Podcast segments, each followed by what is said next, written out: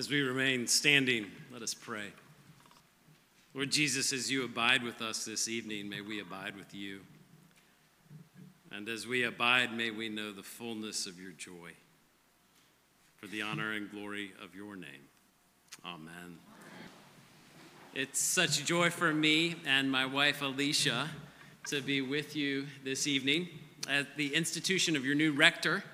David and I served together at Holy Trinity Anglican Church in Raleigh, North Carolina, where we forged a deep and really abiding friendship. Langley and David and Mary, David Jr., Mary Camden and Bennett are all very dear to us as well. I'm so thankful to you all, the people of Holy Cross, for bringing these dear friends of ours that much closer to Raleigh. Thank you. So, this evening, I want to ask a question that may feel a little bit out of place in a service like this, but it's one that I think is nonetheless surprisingly relevant.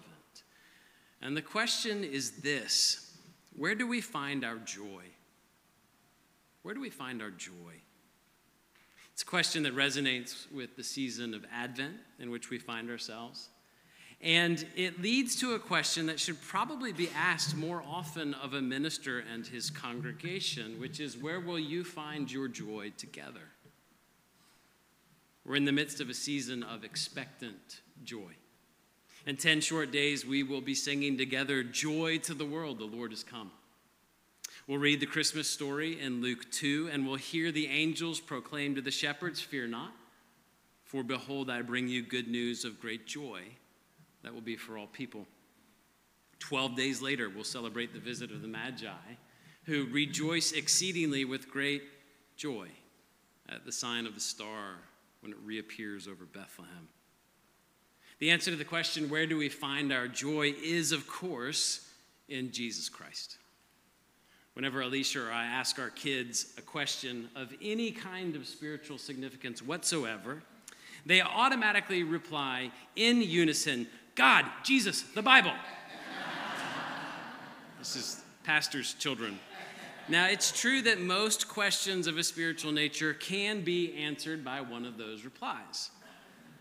But what does it mean? What does it mean that our joy is found in Jesus? And how might this shape our life together? Well, our gospel reading from John 15 is a help in answering these questions. It's the night before his crucifixion. And Jesus has gathered his closest friends for Passover dinner. In a few short hours, he'll be weeping, sweating blood in the Garden of Gethsemane. He'll be wrestling with God the Father. The next day will be filled with torture, public humiliation, and ultimately death. But here's Jesus talking about joy. Listen again to his words in verses 9 to 13. As the Father has loved me, so have I loved you. Abide in my love. If you keep my commandments, you will abide in my love, just as I've kept my Father's commandments and abide in his love. These things I've spoken to you, that my joy may be in you, and that your joy may be full. This is my commandment, that you love one another as I've loved you. Greater love has no one than this, that someone lay down his life for his friends. So, where do we find our joy? We find our joy in abiding, obeying, and laying down our lives for those we love. So Jesus invites his disciples to abide in his love. To abide means to hold fast, to rest in, to trust. To abide somewhere means to settle in and make your home there. In the opening lines of this chapter, Jesus has made clear that abiding also means receiving nourishment like a branch on a vine bearing grapes. This is what Jesus invites us to do to make our home in his love, to hold fast to it, to take nourishment from it, to find rest in it. Now, for a group of young men used to wandering the roads of Galilee and Judea with Jesus, this must have sounded just a little bit passive, especially as a set of final instructions. But as anyone can tell you who has truly sought to abide in the love of Jesus, this work is far from passive. It doesn't come naturally, and it must be pursued relentlessly. because it militates against our nature as creatures who are always looking to prove ourselves and to demonstrate our worth on our own. To abide in Christ's love is to receive that love as a gift. It should come as no surprise that the words for grace, gift, and joy in Greek, they derive from a single verb. Chairo, to rejoice, gives us the noun chara, which is joy, and later, the noun charis, which is grace. So we experience joy as a gift of grace as we receive and abide in the love of Christ. This simple truth has profound implications for a minister and for his people. David, your primary task as rector will be to abide in the love of Jesus and to make your home with him, to find your rest in him, to draw your nourishment from him. This personal work of abiding, it must come before the all important work of leading this congregation to abide. You will never be able to do the latter if you do not do the former. Of course, the latter work of leading this congregation to abide in the love of Jesus will be central to your work as rector. And this will mean reminding them, reminding you all again and again and again and again of the gospel of grace. That God, of his own initiative, and out of the abundance of his love came searching for us in the midst of our brokenness to rescue us from sin and death. If you abide in Christ's love, the gospel that you preach will remain the gospel of grace. And this congregation will know the joy of unconditional love. So, the first step to experiencing joy, the joy of Jesus, is to abide in his love. The second is to obey his word. If you keep my commandments, Jesus says in verse 10, you'll abide in my love and ultimately experience his joy. Joy is a gift, but it's also the fruit of discipline. It's what we experience as we conform our lives to the life and to the will of God Himself. This means that joy isn't merely an emotion or a feeling, joy is a way of being. And this may come as a surprise. We tend to think of joy as exuberant or ecstatic experience, like the feeling of a last minute field goal in a championship game. But joy, I think, can be far more mundane. It often comes in small doses as the fruit of daily obedience. Jesus prays that our joy may be full in verse 11. And I don't think that Jesus simply means that we'll have an abundance of joy, but that we will experience a sense of fullness or fulfillment. As we conform our actions and thus our lives to the perfect will of God, we live, we live the lives that God intended for us, and thus we experience fulfillment. That's our joy. And we won't know the absolute and complete joy of Jesus until we greet him in the new creation. But we can experience an increasingly fulfilling joy here and now as we abide in his love and as we obey his commands. When we truly understand this, that obedience leads to joy, it actually reshapes our sense of motivation. So many of us, I imagine, are motivated to obey God by a sense of duty or obligation. We want to honor him for who he is, for what he's done for us. But Jesus sees obedience as more than this, much more than this, because it's a path to joy. It's a path to joy, and our longing for joy motivates us to obey. So, why did Jesus endure the shame and the agony of the cross? He did this out of obedience to God the Father, for sure. But was it just a sense of duty that motivated him? I think we often think of Jesus as, as a brave soldier sent on a fatal mission. He's determined, he's strong, he's stoic, but not joyful. But that is not the Jesus of the New Testament.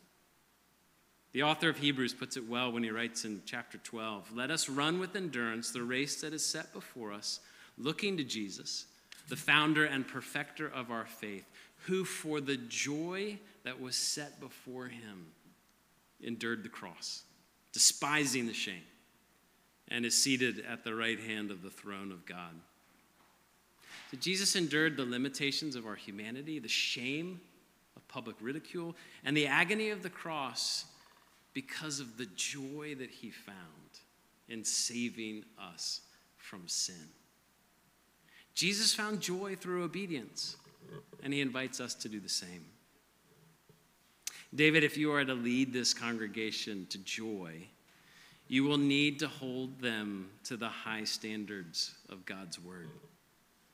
You will need to expect obedient faithfulness to Scripture. And this means that you'll be held to those high standards as well. It's hard work. People don't generally like being told what to do. I'm sure you all are no different from anyone else in the world. But you'll be helped by remembering that obedience isn't merely one's duty to God, it is the source of one's joy in Christ. It's for our good that we walk in his ways. As you call this congregation to obedience, David, you're actually leading them into joy. So, the first step to experiencing the joy of Jesus together as a congregation is to abide in his love. The second is to obey his word. And the third and final step is to lay down your lives for those whom you love. Having explained that his goal for them is joy, Jesus says to his disciples, This is my commandment that you love one another as I have loved you. Greater love has no one than this, that someone lay down his life for his friends. It is simply astonishing that Jesus can talk about joy in the face of death, especially a death that's both horrendous and completely unjust.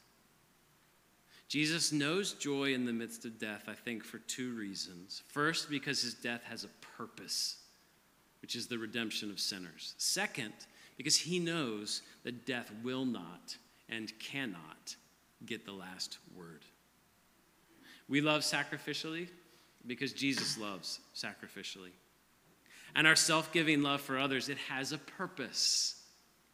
It points them to the sacrificial, self giving love of Jesus.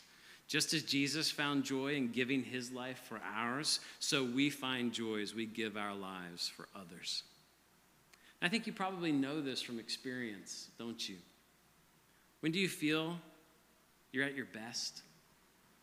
When do you feel most fulfilled? Well, it's when you have loved sacrificially and seen in the eyes of the one you love that they understand what you've done. That is not the way of the world around us. The world around us says we have to protect ourselves at all costs. But you know, self protection never leads to joy. It may lead to a sense of security, but that security, it only serves as a cloak to hide a life of fear where death gets the final word. We can't protect that over which we have no control, our lives.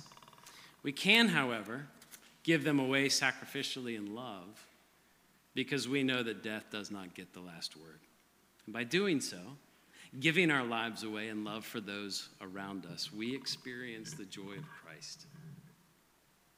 David, so much of your work will consist of self sacrificial love.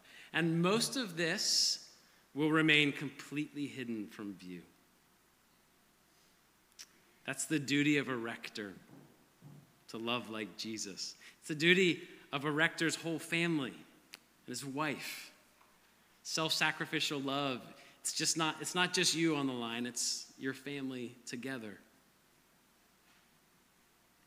People won't see the wounds that you carry. But they will learn to love by watching how you love. To those of you who are members here, one of the greatest ways that you can love your new rector will, by, will be by loving one another sacrificially. so often, she's been in church. So often, people in churches bring the needs of others to the minister because they are afraid or unwilling to share the burden themselves. And what a minister wants more than just about anything is for his people to love each other sacrificially. And by doing so, to experience the joy of Jesus. So, where will you find your joy in life and ministry together? Well, joy will come through abiding in God's love, making your home there, rejoicing in your salvation. Joy will also come through the discipline of obedience, through lives increasingly conformed to the will of God, which is the only way we experience true fulfillment as human beings. Finally, joy will come through laying down your lives for each other, sacrificing personal security and temporary happiness for the sake of seeing the joy of Christ in others. So, what does joy have to do with the institution of a rector? It's a reminder of the ultimate goal of your life together. It's also the desire of our Lord and Savior. He wants us to experience His joy here, now, and for eternity. Amen.